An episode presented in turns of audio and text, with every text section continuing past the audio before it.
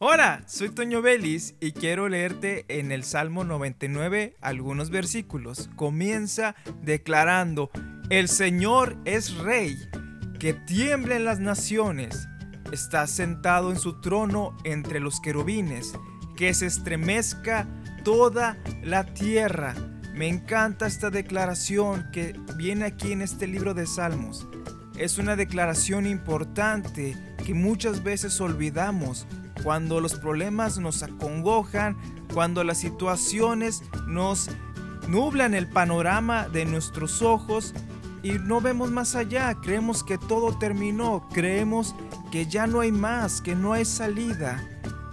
Y nos desanimamos y pensamos que no somos nada, que no valemos tanto, pensamos que nuestra vida no tiene un valor.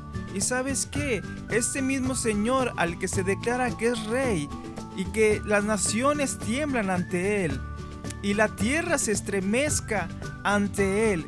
Es el mismo Dios que un día se hizo hombre y murió por ti en una cruz, derramó su sangre para que nosotros al momento de pedir perdón por nuestros pecados seamos perdonados y lo hizo por amor. Así que ánimo que el Señor, el mismo Dios, creador te ama. Soy Toño Vélez y te invito a que continúes escuchando la programación de esta estación de radio.